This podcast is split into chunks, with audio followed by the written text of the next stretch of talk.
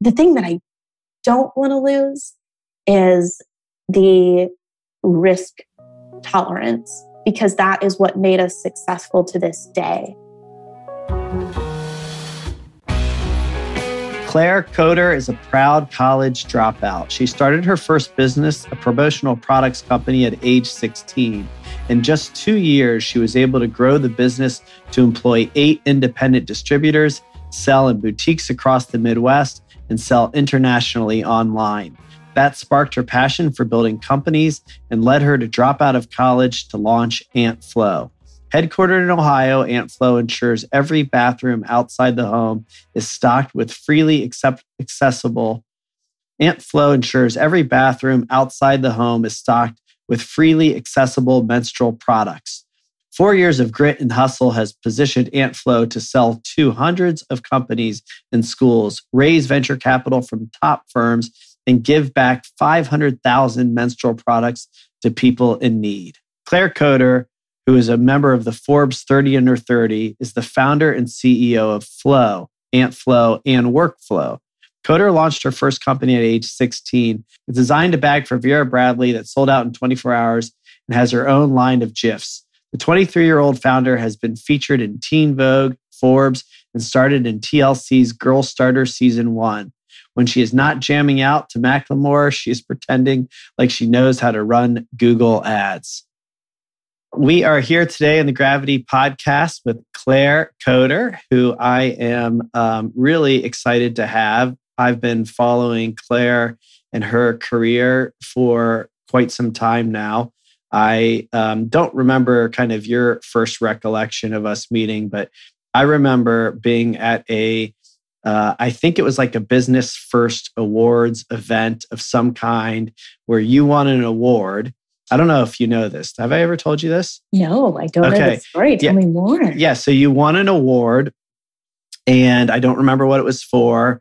And I believe you gave a speech or there was some kind of video.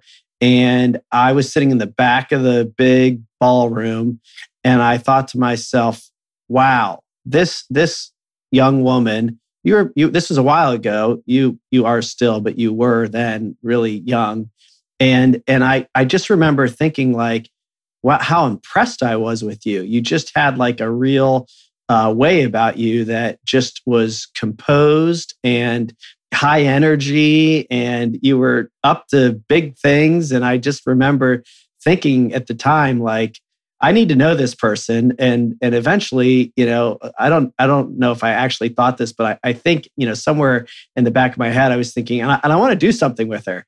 I want to I want to ride her coattails. So I, I, it's been a it's been a, an honor to actually get to know you and do some um, work with you, and we'll talk about that later. But yeah, thanks for being here. Yes, absolutely delighted. Thank you for sharing that story, Brett. I remember um, the first time that we sat down together um, and you helped me really understand what the role of a CEO is and leaning into unique ability. Um, you taught me about the unique ability test, and we still use that quadrant theory at our company today. So it's been wonderful to build a relationship. Awesome. Good. Well, I want to make sure that the listeners get to know you. And our format really has been to kind of have you tell your full life journey so they can see all of the elements that go into the success that you're having now and have had along the way. So let's start kind of early on. Tell me a little bit about kind of your your family, your early childhood, kind of where you're from and and what life was like as a as a little one. Uh-huh. Yes. Um, so I grew up in Toledo, Ohio. Uh, and the I actually don't remember most of my childhood. Um, you know, the funny ways of how our memory works to our advantage and blocks out some mm. yucky stuff. But mm. um, there were some positive things. I, I grew up in Toledo um, and started uh, what I like to say is entrepreneurship from a young age. I was known for creating a lemonade stand in our community. And instead of selling lemonade, I sold beer to construction workers when I was super duper young. Um, and I joke that I was finding my target market, leaning into it, and now I follow the law. but that was what I did from a young age. Well, well, I have to jump in there. So, because this is great. This is just like an awesome, like entrepreneurial story. And like, in some ways, you know, I think like that just makes perfect sense knowing you a little bit. Right. So, and I really actually think this, it does kind of um, really highlight eventually, you know, kind of even the work that you're doing right now.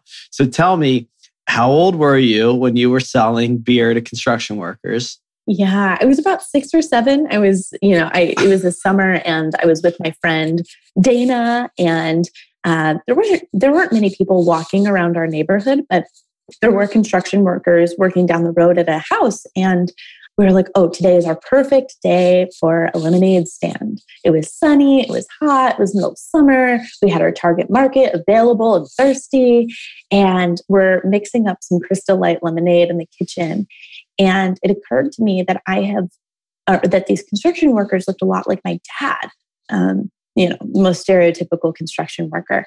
And uh, I realized my dad never drank my mom's crystal light lemonade. What he did drink was beer from the mini fridge. And so at this age, we're raiding my dad's beer fridge, um, taking beer by the can, walking it down the road to these construction workers and saying, hey, you can buy this beer for $5 a can.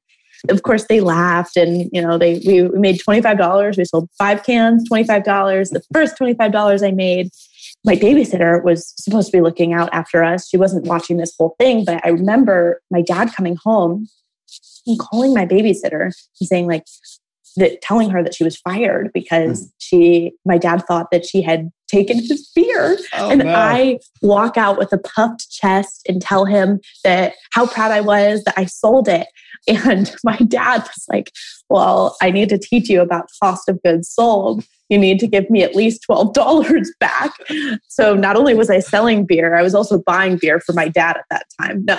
uh, uh, uh so it's a funny it's a funny story but yeah the, the takeaways is obviously like learn your target market, lean into it, understand cost of goods sold. Um, of course, that wasn't my only childhood story, but that was yeah. uh, just a funny entrepreneurial, relevant childhood story. Yeah, yeah. Well, well, it's an interesting thing, and and if you are comfortable, I'd like to kind of dive a little deeper into kind of um, what your family dynamic was like and, and kind of what your parents were like because i'm wondering you know kind of what else was there that you learned and, and kind of you know really what your relationship was like with your dad and and really you know was he teaching you about business or was there you know something else there and even you know the comment you made on memory and the yucky stuff you know i certainly can relate to that. You know, I've shared kind of my story publicly, you know, this year and and and and you know, and and on this podcast and, and in smaller circles. And I think it's really an important part of what shapes us to be who we are. Um, certainly, you know, I kind of look back and look at all the hard or, as you say, yucky stuff um, in in a in a way that I feel very full of gratitude for because it really, uh, although hard you know really shaped me into who i am and i'm wondering if you could maybe elaborate a little bit on you know what that was like you know for you as a kid. Mm. yeah. So i didn't my mom and dad weren't necessarily entrepreneurs. My mom is an art therapist and my dad is a land surveyor. And they did kind of lean into some entrepreneurial aspects. For example i never got a weekly allowance um, but my dad had this itemized list of all of the chores, and if I did the chore, what the dollar value was worth. And so would do all the chores, you know, like do, washing the clothes and doing the laundry. I got a dollar, um, fifty cents for washing it, fifty cents for folding it. And um, at the end of the week, I would check tally all the things that I did, and I would have to submit an invoice to my dad to get paid. And he had net seven day terms, so I'd submit my invoice and he'd pay me seven days later. And those are just some small moments of learning about entrepreneurship that I think my parents didn't know the term entrepreneurship, but really um, sort supported me in talking about money from a young age. Some of the yucky stuff, I mean, uh, when I was in fourth grade, my retinas in my eyes detached. So I was actually legally blind for a year. Um, the doctors didn't know what was wrong. And so I was just carted around all across the country with these doctors poking and prodding at me, trying to figure out, you know, why is this girl having this situation? I was put on uh, prednisone and methotrexate, a pretty heavy steroids for the age that I was. Um, and I started gaining weight. And the situation of gaining weight when you can't see is you just rely on all words. That's the only truth that you have. It's physical touch and words. And um, I kept going to school, and I remember kids calling me squirrel cheeks and batty and ugly. And um, it's one thing to be able to hear it and be able to see yourself and be like, no, that's not me. But I only heard it and I had to believe what I was hearing. Um, and what was really bizarre with this whole eye thing is occasionally my retinas would reattach and I could see randomly.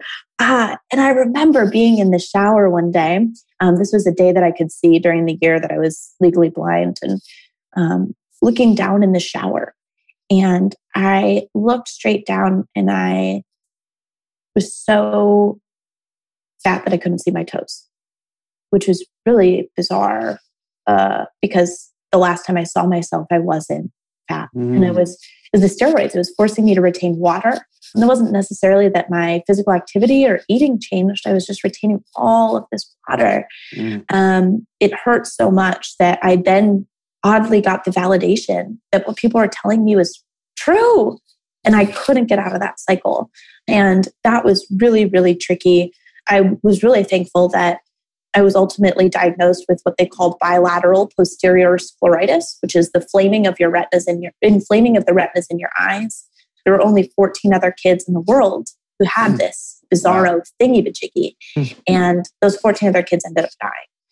And so for me, death became really intimate. I think a lot about death. I never fear death because I just assume it's going to happen at a young age. But I also recognized, like, man, I'm living for some reason.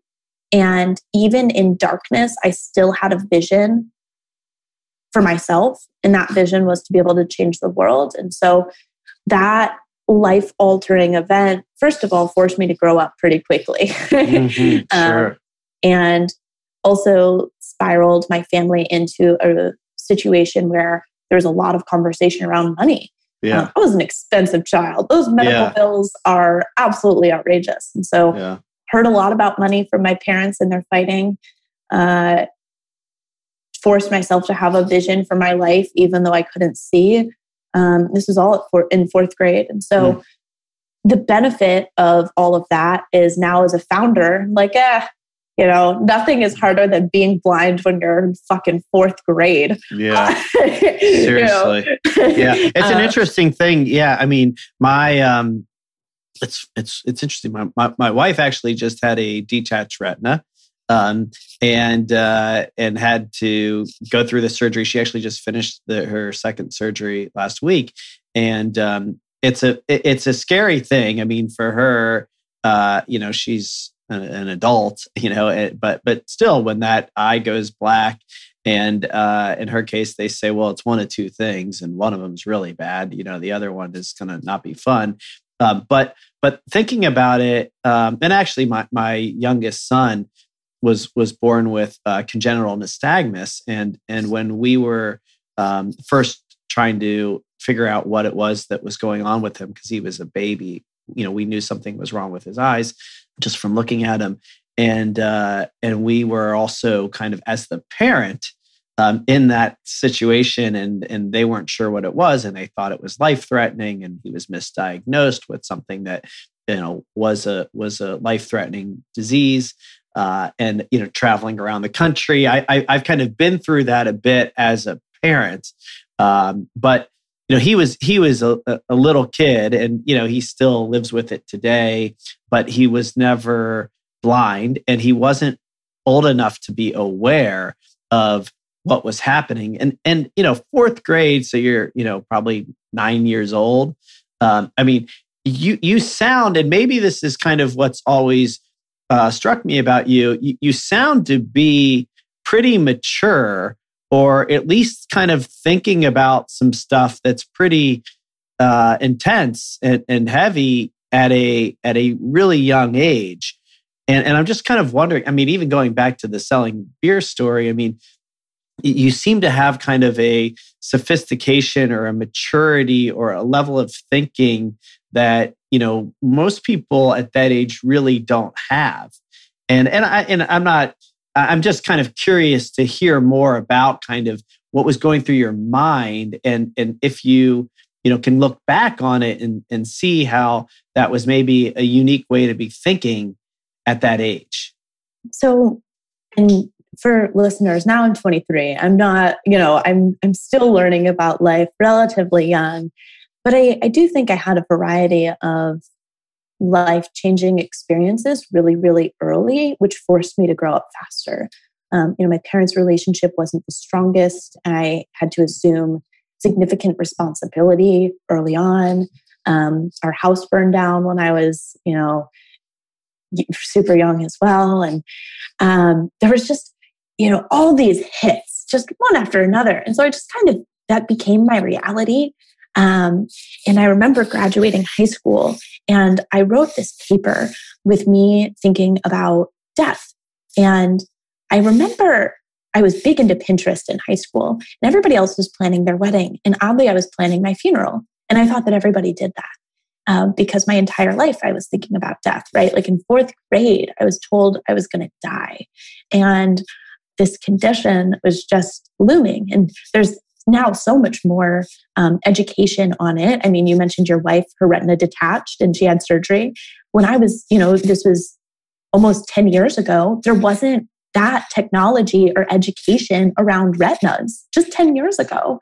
And so there's so much more education now, but it's, it's, for me, I've just always I, have been so close to death. And so death has always just been on the forefront of my mind. And um, I've had a lot of life experience. So I think that that's forced me to grow up a little faster. And then, Brett, here's another like, this is a little woo woo.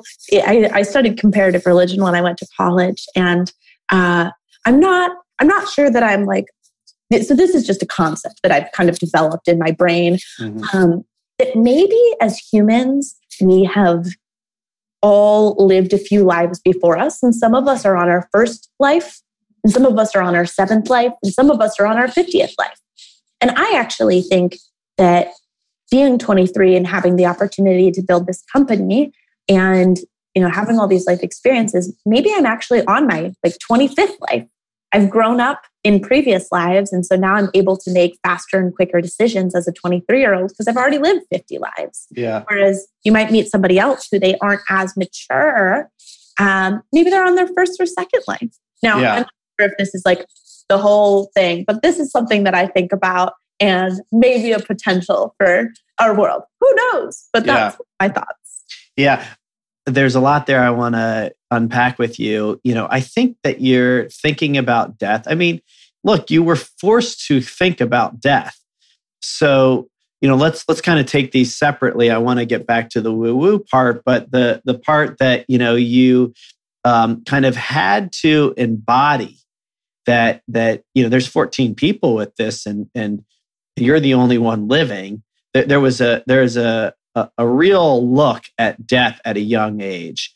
And, you know, I think there's a lot of ways that that can land with you because you were so young. It could be traumatic. I mean, you could be incredibly fearful of dying. You could you could really, you know, embody a paralyzing fear that you could die at any moment after having that experience or you could have a different attitude about it and embrace and you could embrace it you know you could kind of look at it as embrace life which is sounds like what you've done but but you know it's first of all it's funny for me to hear somebody say in high school i was really into pinterest um, because i am not 23 and pinterest came much later. Um, but but second of all you know to hear that your pinterest board was full of funeral stuff and and and like you were kind of like playing with it, right? Like, I mean, it wasn't like this horribly dark, sad thing that death was something that you thought could be coming at a young age. Am I hearing you right? Yeah. And I, I actually just thought that that's how everybody thought about death. and it's similar to why I am so intrigued with the menstrual movement, which is my company, is it's all of these non-talked about natural parts of life, right? Menstruation is so natural. It happens every month for biological females, and death happens to every single one of us. And so, why is it this taboo, scary topic? For me, it was just really clear that it should be uh, talked about and beautiful and not scary because we all know it's coming. Yeah.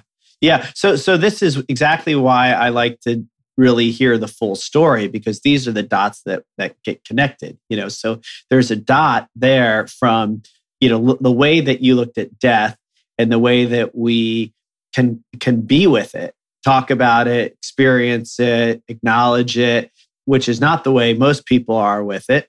Um, and then you know how that later in life is a learning that you can apply to your career to your work you know th- those are the dots that i think are so important for us to connect because i do believe and this is kind of my woo woo part that those learnings are there for us to use and you can call that woo woo or not. You know, you could just say there's this practical thing called life that you get to use.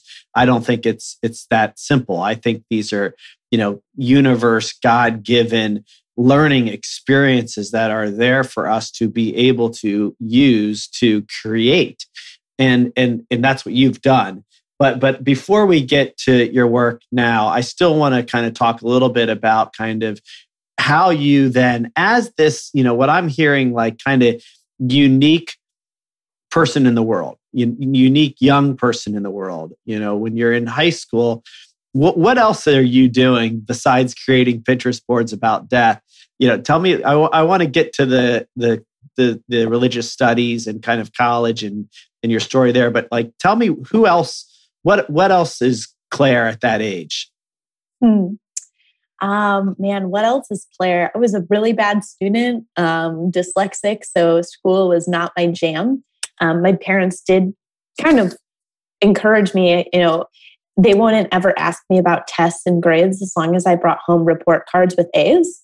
And so I figured out ways to present A's, uh, even though I sucked at school. So I, you know, cheat on tests and pay people to do my homework. What I just like saying is finding the loopholes in the system to achieve the end result. Doesn't matter how you get there. My parents really focused on outcomes, um, just with that small that small carrot, you may say, like just show me the A and we'll never ask.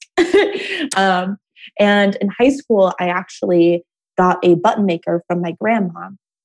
And um, I started making buttons and magnets and compact mirrors, obviously pulling inspiration from Pinterest. Uh, this whole podcast has now become like a Pinterest ad. I didn't mean to talk about Pinterest all that much, but yeah, uh, clearly. I do. I happen to love Pinterest. I, yeah. I use it a lot. So, it's great. Um, and I uh, was pinning all these things, making these buttons, and I ran out of inventory to be able to make the buttons. And my dad said, Well, you know, Claire, like you can either use your allowance to make more or you could go and try to make money off of it. It seemed like a pretty decent idea. And so I started my first relatively small company making buttons and magnets and compact mirrors. And I sold them to my friends and my family. I then started selling them to local boutiques in Sylvania and in Toledo. And I built up this quasi like MLM. I sold buttons to my friends for them to sell to their families and um, became a top seller on Etsy. Uh, and this was when I was 16, 17, 18. Um, and I ended up using the majority of that money to buy my first car, which was my VW Volkswagen Bug. And uh, I used a lot of that money too to pay off my teachers so that I could go to these business meetings. And I used the money to buy my first fake ID so that I could um, go to the 18 plus business meetings because I was so scared they were going to ID me when I went into the bar for the 18 plus business meeting at 11 a.m. What, what do you mean you paid off your teachers? Practical advice, right? Um, well, you know, just uh, like you can just like slip them a 20 and have them write you a pass. It's that easy, huh? Wow. Okay. Um, so, so, so for all uh, the parents listening. yeah. No, but what I what I'm hearing is like it's a, it's the thing is, is that I have this um, feeling about kind of how we educate children, and and you know, I'm not really diving into kind of what the solution is, but I think there's a lot of people like you and like me who aren't doing well in school. You know, I didn't do well in school when I was in high school either, uh, and and you know, it, I think there's like a, there's a really good reason for it. The, the, for me, the reason was I wasn't that interested in it. I um, had you know kind of reasons why I wasn't really able to pay attention. Um, I was just focused on other things, and the way that they measure your intelligence is by your performance. And so now maybe it's gotten better today, but they're they're not really measuring what you were doing which was being incredibly smart about how you would navigate the system. To me that's using your brain that's using your mind that's being creative that's being resourceful that's being courageous. Um, sure maybe it's a little sneaky too right there's some other things in there that that maybe as you start to mature you realize you know you can and can't do but but you know, there's grit, there's resilience. I mean, there's so much there that isn't taught, that isn't measured, that you are kind of, I, I think you developed and maybe you were even born with it. Maybe this is even part of the 25 live thing, but like, that's who you were. And and i hate that that's not really honored in the academic environment but it's okay. I mean you still made it work. And and uh, anyway yeah it's just i think it really highlights your kind of unique ability so to speak as a as a, like a god-given gift. I don't necessarily agree with the whole education system currently but i do actually think it emulates a lot of how the business world works there is structure and there are rules to play but there's a lot of loopholes that you can find and explore and some people are open to doing that, and some people aren't. Um, some loopholes are just so not a way you should go and not ethical. But it's similar to school, it's outcome driven. I mean, I graduated with a 4.2 GPA and in the top 10 of my class. I did it the way that I needed to, and I got the results that were required, just like in business. Um, I'm more of a leader that's, hey, here's the outcome that I need and I support you in getting there, but you have the tools in your toolbox, you figure out the way. I am not a person that teaches process. I'm more of a per- person that focuses on outcome. Um, and so, similarly, that was my high school career, um, just focusing on the outcome. And I found the unique way of getting there. It's just like yeah. math. I hated when teachers tried to tell me the exact way to get to the end result. I knew there were 13 other ways to get to mm-hmm. the end result. Let me figure out my way and I will produce the outcome. it's funny. I'm I'm a big and the reason, you know, the unique ability exercise that you mentioned earlier uh, came from Strategic Coach, which I'm involved in, Dan Sullivan's group. And his latest book is Who Not How. And, and that's been a philosophy I've been learning about for a long time through his teaching. And and, you know what i hear is you were early on in high school uh, figuring out uh, who not how. So you knew what you wanted which was a's good grades right? Please your parents. And and how to get there was uh, relying on some other people right like uh, I'll, I'll i'll cheat off of this person i'll pay that person i'll get these people to help me do this right and in high school that's called cheating. In business, that's called getting help, getting support, you know, outsourcing. you know, yeah. it's an interesting thing. So anyway, um, so so that just kind of highlights a little bit more for for me uh, as who you were as a kid. Were you also uh, a troublemaker? Like, you know, I, I know academically, but like socially, were you were you you know kind of focus on button making and business and that was your passion were you getting into trouble what was your kind of social life like mm.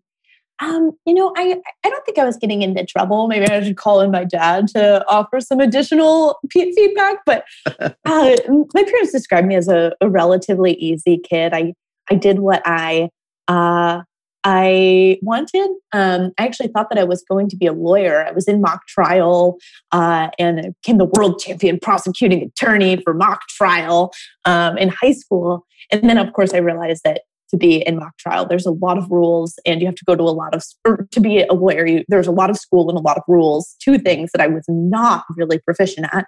Um, so that whole thing kind of combusted. Um, but I was involved. I did theater. I was the class vice president. I was super involved, and the extracurriculars actually gave fulfilled my bucket for community. I'm really community driven and I um, found a lot of what I needed to be fulfilled in those extracurriculars, not necessarily the classroom. And I think what I was really thankful for that I had that others didn't was the outcome that I was looking for. So, what I've observed um, for folks that are in high school or even in college, they're waffling on the outcome. Therefore, it's harder to find the way because they don't know where they're going. Whereas I've always had the, I'm, really grateful that I've always kind of known, like, I want to run a company. And that's, that was my outcome. And so it was really easy for me to configure based on the outcome, whereas so many folks don't know where they're going or what they want. And so they just allow the world to direct them. So um, that I think is the only kind of additional advantage that I think that I had in high school and why I was able to maneuver the system what I believe to be a little bit more eloquently than others was because I did have a very clearly defined outcome that I was driving towards. Mm-hmm.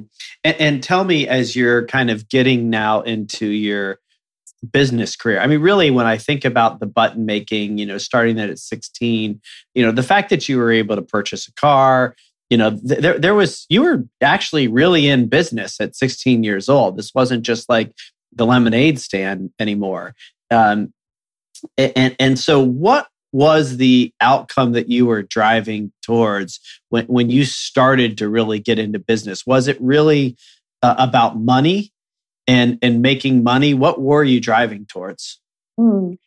so um, my pers- perspective on all of this has changed uh, this this last year, but when I was in high school, the outcome was one produce the grades that I my parents wanted to so that I could keep doing everything else. So that was like the outcome I needed A's and a like 4.0 plus. Two was I wanted to have enough money so that I could do the things that I wanted to do, right? Like drive my own car, do my own activities, you know, pay for the things that I wanted. I did not want to have to rely on my parents or anyone else because there was already so much fighting about money. I never wanted there to be another fight about money as it pertained to me. So my outcome was have enough money so my parents don't have to talk about money with me. um, so mm-hmm. that was the outcome number two. Um, so to some extent, yes, make enough, make money. Um, and then outcome number three, um, which has uh, been, or the outcome number three in high school was prove to people that I was smart. I actually had, like when I was in middle school, I didn't know how to work the system. I wasn't performing very well. And I was consistently told that I wasn't really smart. And I was like, yeah. I think I am. I, I think I am. And so a lot of high school was just proving to the world and to myself that I was good at things and that I wasn't dumb or I wasn't stupid just because I couldn't do a test by myself or figure out how to do mental math. I still count math on my fingers. Like I'm literally that CEO that is counting all these like basic arithmetic with my fingers. yeah, yeah. I, I, think it's a uh, yeah. I think it's like a a, a left brain, right brain kind of thing, because you know I, I do the same thing, and I'm actually really good at math. But there's certain things where I'm just like I got to go to my hands. Um, you know, there's it's like a visual learning thing or something. I don't know, but but but um, I, that that's really helpful to hear kind of you know what you were driving towards then and and then I'm curious you you do go to college and and i know that you drop out and, and i have a quote here from you that says being a dropout in ohio was with, sorry, being a dropout in Ohio with a vision and no money, I was forced to test my grit to make my dreams a reality. Nude modeling to pay the bills, getting fired from two waitressing jobs, instructing fitness classes for side cash. There, there's a lot there. So, first tell me why why go to college knowing kind of, you know, this academic thing? And, you know, I, I'm really interested in the proving it piece and and how much of of you know kind of what starts to fuel you is in this i need to prove it. You know how long do you carry that with you? Mm. um, so i was no prophet in high school. I'm still not uh, and in high school i still wanted to be successful and growing up in ohio i was told you know you go to high school you graduate top of your class you go to college you get a job you get married you're successful and like that was the definition of success that was familiar for me um, and was told to me. And so at the end of my high school career, I was asked, Where are you going to college? Not what are you doing after high school? And so I just thought, okay, well, I was never a ladder climber, but I was like, okay, well, this is the obvious next step. It allows me to get out of my house. I can move to a new city. Uh, and also, I was dating a boy at the time, and he was at Ohio State. And so Ohio State seemed like the most, you know, obvious choice.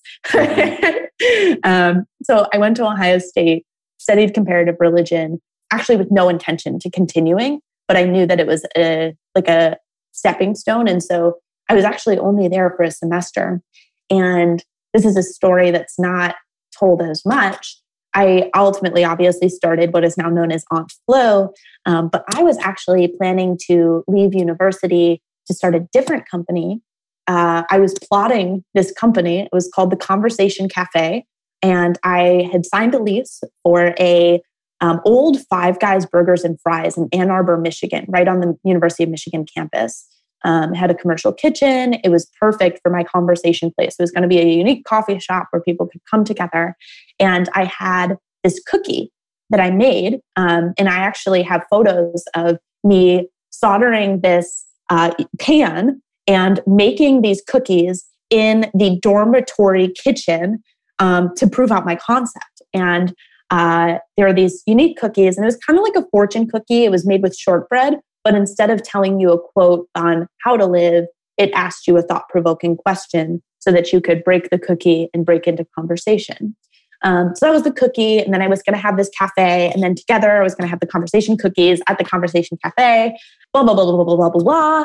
Um, and I was moving towards leaving college to do this. This was in um, at the end of 2015. And I um, got a call from the owner of the building, and they were no longer able to lease the building. There was a gas leak, there was a problem with the kitchen, it wasn't up to code, blah, blah, blah, blah, blah, blah, blah. And then that next weekend, so obviously I'm devastated. I'm like, oh my God, what am I going to do in my life? I had this whole plan. I was going to leave college. Um, then the next weekend, that's when I went to a startup weekend, which was the hackathon. Um, that's where I got my period and had the idea for Aunt Flow. And this makes it sound a little bit flippant. like I like had this whole idea and I was going to go on, all in on that thing. And then I had this other idea and I was like, okay, I guess I'll go on, on this thing. But um, the outcome that I wanted was still the same. It was I wanted to leave college and I wanted to start a business. Mm-hmm. Um, and that's where I got most of my excitement. And so, although it sounds a little flippant on, oh, you just switch your idea and overnight you have a new business concept, um, it was really, once again, outcome focused, where I knew I wanted to leave college and I knew I wanted to do a business. Um, and I knew like maybe this was a little bit pompous and arrogant and only childlike, but I, I knew I was going to be good at it. Yeah. Um, and so um, that's what I ended up doing. Yeah. So so you knew college was not for you, and and you went because if I'm hearing you right, you went because that's kind of what the expectation was. That was kind of the fabric of your programming in society, which it still is for most people. Go to college, but you knew it wasn't for you within a semester, and you knew you wanted to start a business, and that was really driving you. And by the way, like to switch business ideas. Um, it's not flip it to me. It's like uh, most kids, which you know you are at that age at 18 years old, and maybe you're technically an adult, you're still a child. Um, you, you, most people are changing their major three four times right? You know it, you're not you're not supposed to know what business you're going to do and do it forever. And frankly i think it shows courage that you decided to switch into something else that that felt maybe even you know more aligned. And clearly it is and and was because you you know are still working in that business that you started then but but before we talk about that and i promise we will get there uh, let's go back to your quote. I'm not letting you off the hook. So you you drop out and you and you start Aunt Flow, but but there's a lot of uh, you know forced to test my grit. You know, tell me a little bit about kind of like these you know early dropout stages and kind of the way that you are hustling to pay the bills. So, dropping out in Silicon Valley is much different than dropping out of college when you're in Ohio. Mm-hmm. Yeah. so, I'm sure you have listeners all across the United States. It's not as cool or like awesome or looked highly upon to drop out when you're in Ohio. And it definitely wasn't in the cards for my parents. And so, um, at the end of the 2015, um, that's when I decided. And then January of 2016, I didn't go back to college. Um, I was only there for a semester and I had signed a lease for an apartment in the short north, um, which is like the downtown of Columbus. And I didn't have funding for my company. I didn't have much money. I had this apartment and I had no real strategy on how I was going to get customers quickly enough to pay my bills. And I was thankful that I had a job that paid like $10 an hour at a marketing firm. And I was thankful that uh, I had an apartment, but my parents didn't support me as much as I thought they would. Um, they actually didn't really talk to me for about a year. They didn't um, support with the health insurance or any of those other things that I didn't even know that my parents were paying for, right? Like mm-hmm. I was I was really thankful that I had a childhood where they did kind of take care of my basic basic needs, right? Like food and insurance and all these things that just all of a sudden add up. Um, and I left college and realized all of this was getting paid for, and then it all of a sudden wasn't. And so I took a job as a waitress. Um, I didn't really do well at that. I, I, actually I did well from a tip perspective. I always upsold. I always knew how to get things to like increase the bill.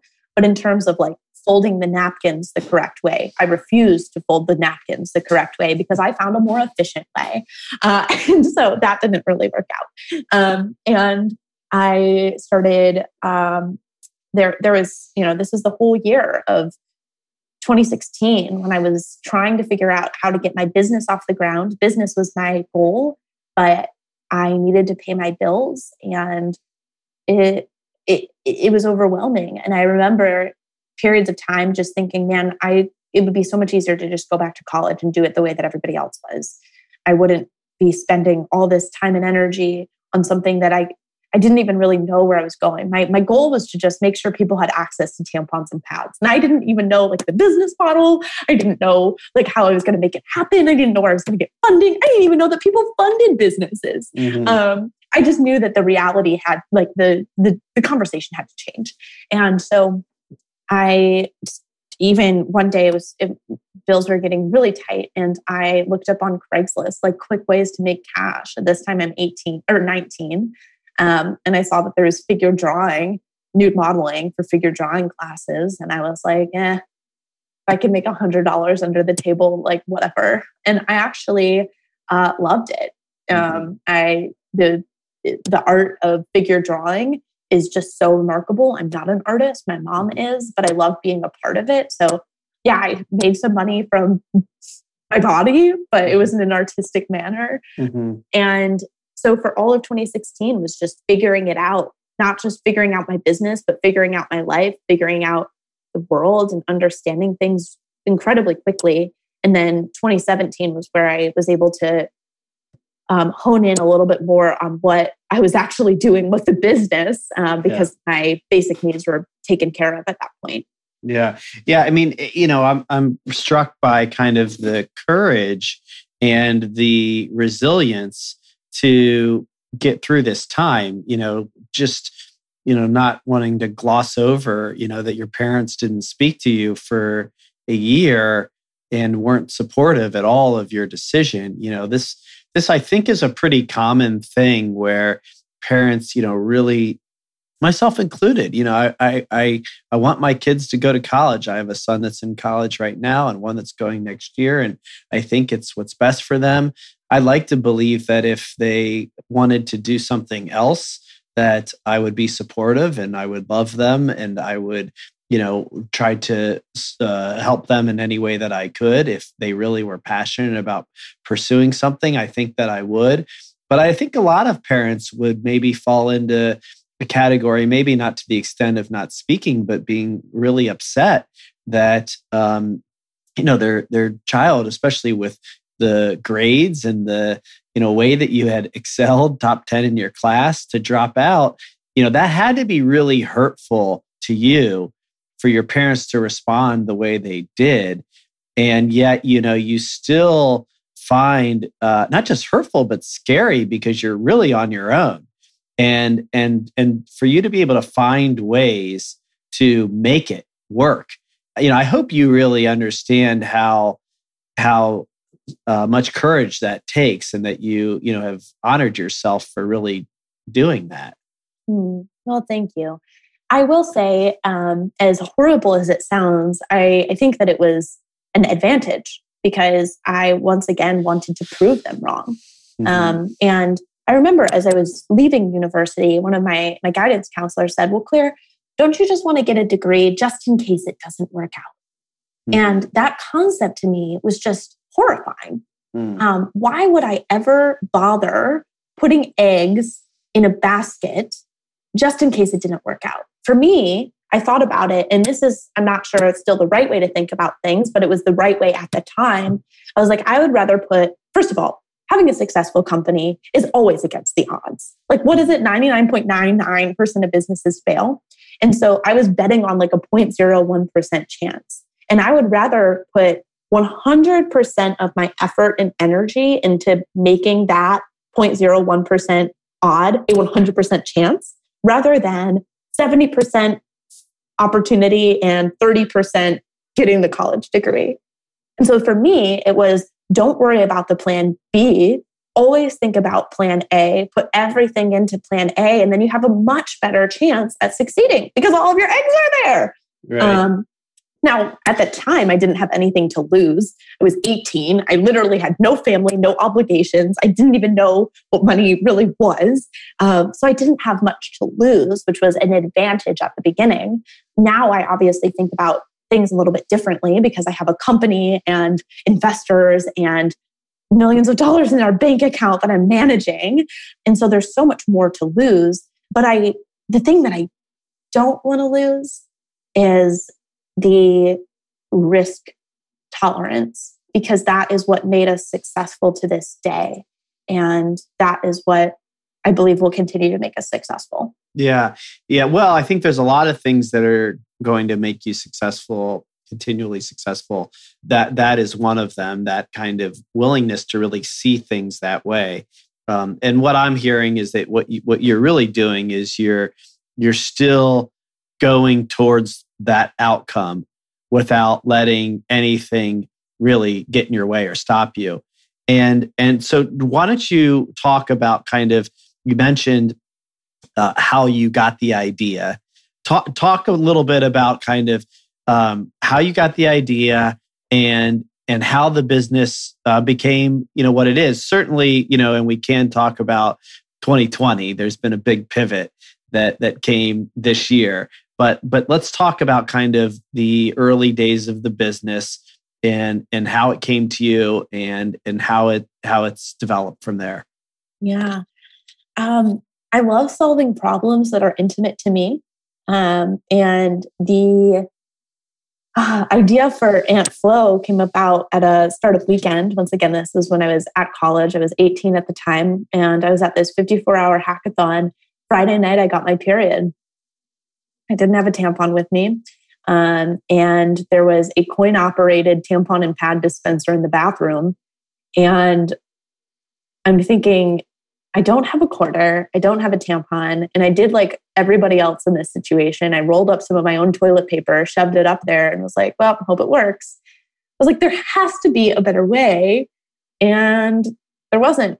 Nobody was solving for this problem um, the problem of getting your period in public without the supplies you need, the problem of not talking about menstruation. This was five years ago in 2015. At that time, there was no states that passed legislation. There was no, like, very minimal conversation around menstruation. Now that has, the industry has entirely changed, which I was really thankful to be um, what I hope to believe a large part of that change. Um, but that was my idea. I was like, man, can't we just solve for this? Like, can't this just be a little bit better? And we started out actually with a subscription box for tampons and pads. Um, that was the point of least resistance, um, just selling tampons and pads to individuals online because I didn't have the money or the funds or the backing to be able to make, you know, a dispenser, which was my grand vision. Um, but that's that's where we started, um, and by we I mean me, um, right. me and my U-Haul storage unit.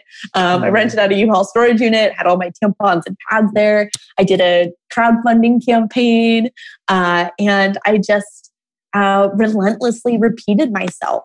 And by that, I mean, I just kept saying, if toilet paper is offered for free, why aren't tampons and pads?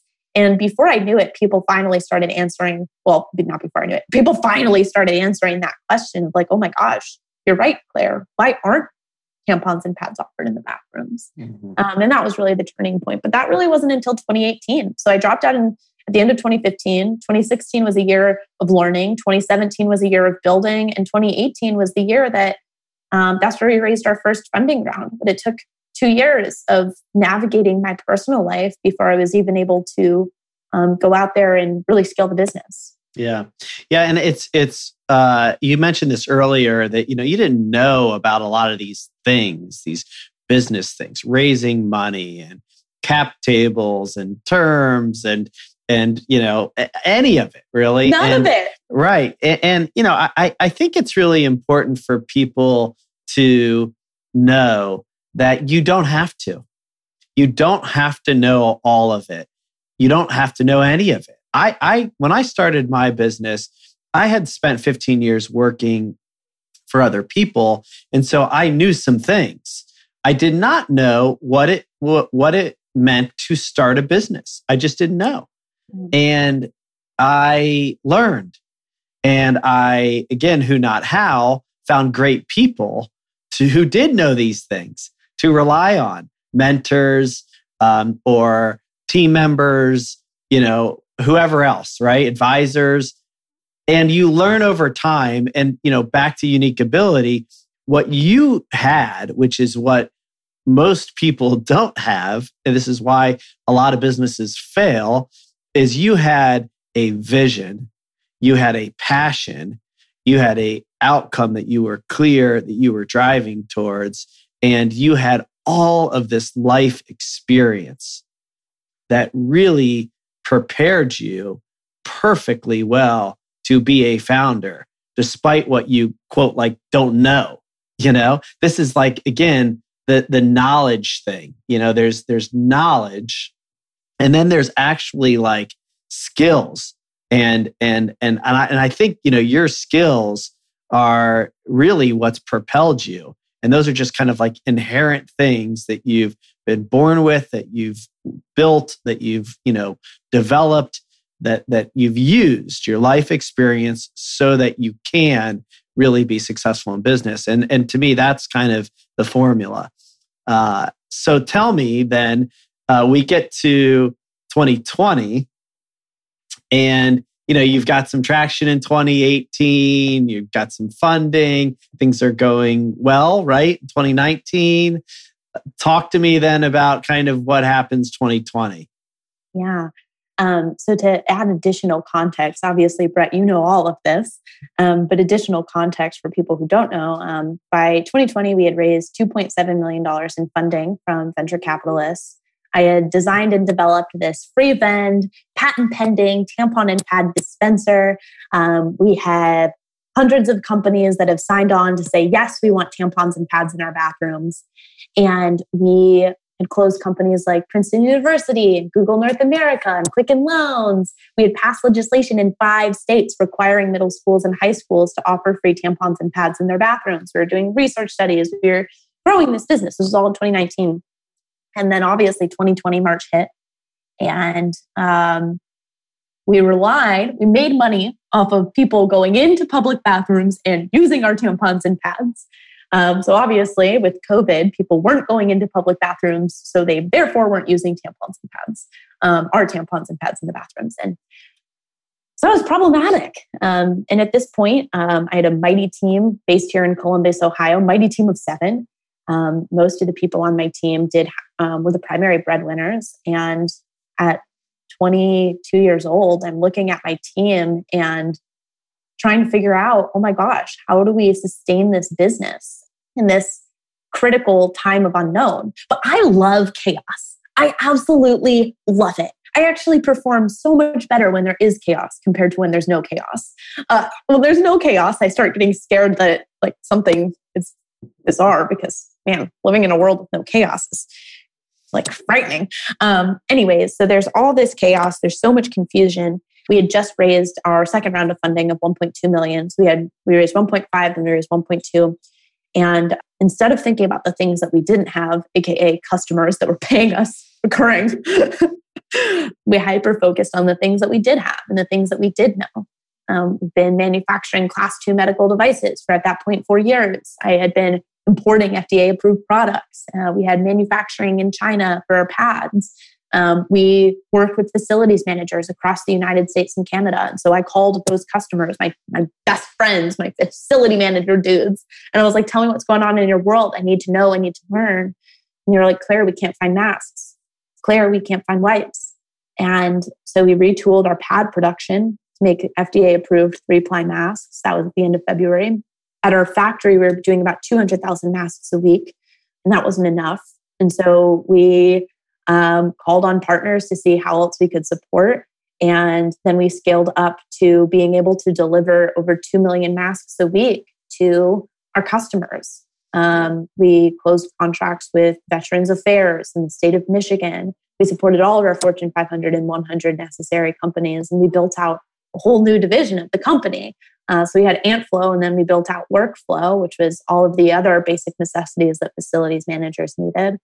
Um, and we leaned into that. Um, and I looked at our team, and everybody was pulling the 20 hour days. Um, and we all knew we were either going to pull 20 hour days and make this magic happen, or nobody was going to have a job because the other business wasn't producing revenue. Mm-hmm. Um, and so I was really thankful that our team members dug in um, and said, yes, we can make an impact. Yes, we can change the world. Um, and we never lost sight of our core value of people helping people, period. Um, and with all of the product that we are manufacturing, we built in a give back model. And through this year, we've now donated over um, $40,000 worth of PPE to communities across the United States in need. So it's been a wild, wild journey. But the thing that excites me most about business is that you can make massive change. Like you literally have the, the the world opportunity and as a ceo like you have all of the opportunity to turn the boat to do it like i it was just so fun like it was horrifying yeah. and scary and wild and you know i had a board meeting that i had to like tell the like you and investors like yep we wired all of our 1.2 million dollars and we have two weeks to make payroll right. um, but you know it'll all work out right. um, but it was like those were the times where i just leaned in to risk tolerance because if I didn't take that risk, we would still be sitting here seven months later running out of cash in a business line that didn't make sense. Yeah. So, yeah, I mean, I, I give you a lot of credit. I've, uh, you know, had a front row seat to watch, you know, you pivot like this, and hearing your story today really, you know, explains why you are able to be composed and uh, courageous and really you know, kind of have the risk tolerance that you have because you know that you got to go, you got to do it, you you, you got to trust and and take your swings, and you can't sit still or else you know you're in trouble. And and you didn't hesitate Um, there, there might have been, you know, all the scary, you know, holy shit, you know. I mean, let's not you know, pretend like that isn't there. But you have had a lot of that along the way. There's been a lot of scary. There's been a lot of, you know, holy shit, and and you grind and you you you go and you you're in action. You figure it out. And that's what you did with this business. And I still believe that the core business is uh, really important and and viable. Uh, like a lot of things right now, just the world has changed temporarily. People are going to go back to the office. They are going back to restaurants. They are going to go back to schools. They are going to need your product, and you guys will be better because you've gone through this. And and you'll also have a company that has more products and you know more opportunities. And that uh, actually reminds me, I saw you post something last night on LinkedIn which I don't know if you can talk about yet, but it was a little glass of your menstrual blood and you're questioning, asking people why you have this. And, and I don't know if you can talk about that really, but but I think you know what I really saw when I um, saw that post and what I hear really loud and clear, which I just want to highlight, you know, one last time, is that you like to solve problems that are intimate to you. And I really think this is a key, key thing for others out there, entrepreneurs, people that are listening. I believe these are the problems we need to be solving. And it's not like a narcissistic thing that, like, oh, I want to solve all my own problems. It's that your life experience highlights for you the problems that we're all facing that that many people are facing and so you're not just solving your problems you're solving problems for a lot of people that that are like you that are sharing the same human experience so uh, I, I just i love that about you and and i don't know if you can talk about kind of where things are going maybe even just broadly talk a little bit more about the future of the business yeah um, you're so right. Solving real, like intimate problems is so something that I love to do. And another benefit of not knowing about VC and investing early on is I didn't know that there's a rule book. Um, if you look at other companies in Silicon Valley, there was a lot of pressure on focus. And you can see this in large companies like Casper Mattress, for example. If you, they added another product, the investor said you're not focused. And there was this massive uptick in founders focusing on one product and one product only. And that showed focus. To me, it just showed like they didn't have optionality and diversification for when industries change. And so in 2020, it really came to light for me that you have to have diversification in a stable business. If you look at startups that are successful versus startups that are failing, the, the diversification and leaning into the things that you're really good at allows for companies to prevail. And what we're really good at is solving intimate problems for menstruators. Um, and then also solving intimate problems for facilities managers. Those are the things that we're pretty good at. And so when I looked at where we had weaknesses, um, when COVID isn't around, Aunt Flow, which is tampons and pads in business and school bathrooms, that prevails. It works really well. When COVID is surging, workflow, which is all of our PPE, that takes place. But what happens when the entire world goes to shit? People still menstruate, periods don't stop for a pandemic, and we don't have a direct to consumer product line yet. How can we create a flywheel effect for the advocates for Aunt Flow and give them an opportunity to buy into our brand and buy into our company? And so the other, you know, three weeks or no, four weeks ago now, I was actually on my period um, and I was wearing one of my friend's pants and I ruined them with a period stain. And I looked online and I was like, man, there's a whole bunch of DIY tips and tricks on how to remove period stains. People try to claim that Oxy, Oxy remove works and all this random like coarse salt, cold water, your mom's like cure for period stains. And none of that shit was working. And I thought, you know, how can we create a stain remover for periods that actually works? And so I dug into that challenge and I I posted on Instagram. I was like, is this a problem for other people? And they're like, this is a problem. We want a solution. And unlike regular blood, period blood is much richer in proteins because it's the shedding of your uterine lining. So regular blood stain removers don't work all of the time. And so um, over the past four weeks, we've been building out this uh, period stain remover by Aunt Flow, and I'm really excited for it. It's going to be our next product, and it'll be a direct to consumer product, but I never view it as a lack of focus. It's more of just leaning into the things that we know really well and positioning our company for success, no matter how the market turns. And that's uh, that's our next product, and I'm really excited about it. I am too. I think it's brilliant, and you know, I've seen um, kind of the need in our own home, and and and you're right. I don't think there's a there's a anything else out there like it, and I think it's going to um, be incredibly successful. And I love the idea that this isn't a lack of focus. I, I, think there's a, a fine line there. I see a lot of entrepreneurs who get way ahead of themselves. You know, they're in one business and they think that that's going to turn into a media company or something, you know? Like, well, you're selling a product. How does that turn into a media company just because you're good at social media?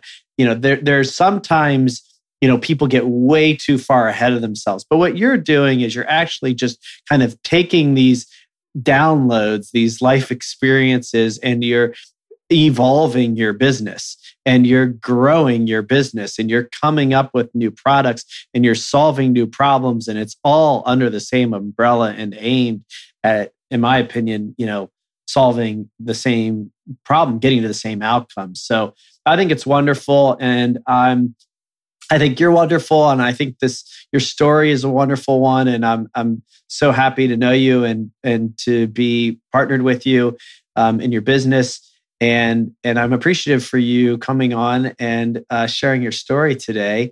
And I want you to have the opportunity to share some final thoughts, anything that you want to share with the audience. Oh well, thank you, Brett. Yeah, it's so wonderful to share um, more on the personal side of being a founder and a CEO. And I think what's so important to remember is that we're all humans. I might have shared some tidbits of wisdom, but um, my team and myself can share that I don't get it right every day. I'm 23. I had an idea and I started as a founder and I became the de facto CEO. Um, and so I'm flexing all these new muscles and I'm learning just like everybody else is. And so, general last thought is keep being awesome humans. Yeah, thank you. Thank you. Yeah, a lot of humility and I think it's you're right, you know, it's important to kind of highlight it. It can be messy and and we're imperfect and we don't have it figured out and and as mature as you are and as much as you've lived, you're 23 and you shouldn't um, expect yourself or others shouldn't expect you to um, not make mistakes and not be, you know, um, human. So great final thought. Really appreciate it. Thanks again, Claire. It was a pleasure to, to do this with you. Thank you for listening to the Gravity Podcast. Please subscribe to the show at Apple Podcasts, Spotify, or wherever you listen to podcasts. To learn more about the entire Gravity Project, please go to gravityproject.com. Please check out the podcast on Instagram at the Gravity Podcast. Music heard of the show is provided courtesy of Kyle Lamoro and Oliver Oak.